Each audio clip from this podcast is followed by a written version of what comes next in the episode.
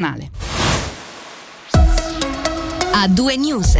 E in apertura c'è il Gran Consiglio che poco fa ha preso una decisione storica per il mondo ticinese dell'istruzione, il tanto discusso dossier sulla riforma della scuola media per il superamento del sistema dei livelli A e B è stato affrontato e votato a Palazzo delle Orsoline a Bellinzona. Sul tavolo c'erano due mozioni e quattro iniziative, di cui tre parlamentari e una popolare, a cui il governo ha risposto con un unico messaggio da cui sono scaturiti due rapporti parziali della Commissione Formazione e Cultura, uno di minoranza firmato da PL PLR e UDC e uno di maggioranza che ha visto fare fronte unito PS, Centro, Lega e Verdi con una proposta basata sulla codocenza in matematica e tedesco da sperimentare in sei istituti con modelli differenti tra di loro. Proposta di sperimentazione che è stata accolta da due terzi del Parlamento a sostenerla PPD il Centro, PS, Lega, Verdi, più donne e Partito Comunista.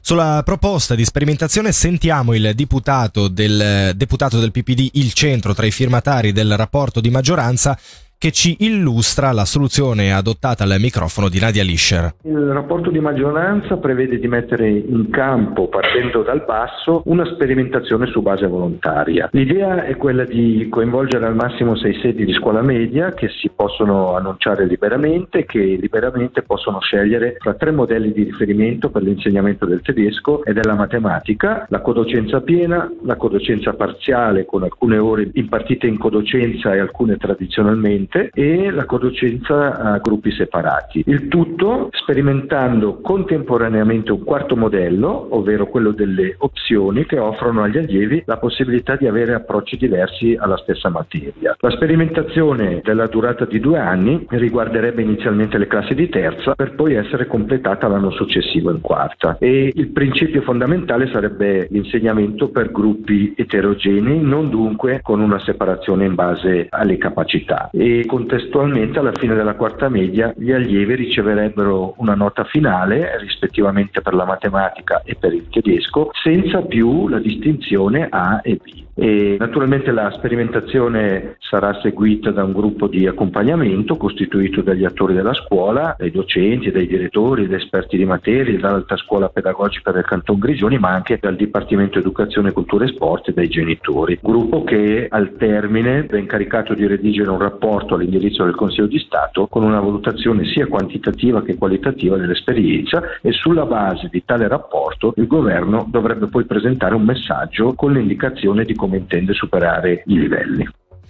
Tra i firmatari del rapporto di maggioranza abbiamo sentito Claudio Francella e ad esprimersi contro tale proposta, oltre all'UDC e ad MPS, il PLR, secondo cui per superare i livelli di scuola media, citiamo una nota giunta in redazione poco fa, ci vuole invece una sperimentazione solida e non un'esperienza approssimativa. La soluzione proposta dal rapporto di maggioranza di sperimentare volontariamente quattro modelli per un massimo di sei sedi è assai fragile, ribadisce con un, con un, comunicato il PLR che si chiede come sia possibile con questa casistica raccogliere e comparare in maniera attendibile le esperienze e le informazioni.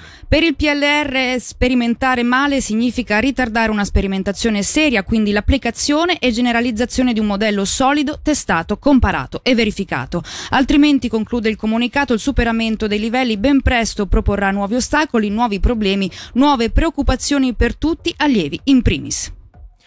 Parliamo ora di sicurezza informatica. Abbiamo discusso poco fa della nuova collaborazione strategica SOS Cyber promossa da SUPSI, aziende private, ma anche Camera di Commercio ticinese da Cyber Sicuro, il gruppo di lavoro strategico del Consiglio di Stato. Alleanza che con la creazione di un numero verde telefonico si mette a disposizione di aziende e istituzioni pubbliche per fornire assistenza in caso di attacco informatico. Vi abbiamo parlato poco fa dei servizi messi a disposizione, ma abbiamo anche approfittato dell'occasione per approfondire con Alessandro Trivilini, responsabile del servizio informatica forense della SUPSI, come le tipologie di attacchi informatici siano cambiate negli anni. Sentiamo. Gli attacchi si avvalgono sempre della stessa tecnologia digitale, però i contenuti che vengono usati, costruiti e inviati agli utenti per ingannarli, pensiamo al phishing, diventano sempre più sofisticati, sempre più credibili agli occhi degli utenti che lo leggono sul proprio computer o il proprio smartphone. Per cui usano tecniche di inganno sempre più evolute, ma poi fanno a capo a tecniche di riscatto, quindi quando chiedono un riscatto con le criptovalute in bitcoin, spostano l'attenzione non non solo sul bitcoin ma anche criptovalute che non sono regolamentate proprio per rendere difficoltosa l'indagine da parte delle autorità giudiziarie. Pensiamo a Monero, pensiamo a Zcash,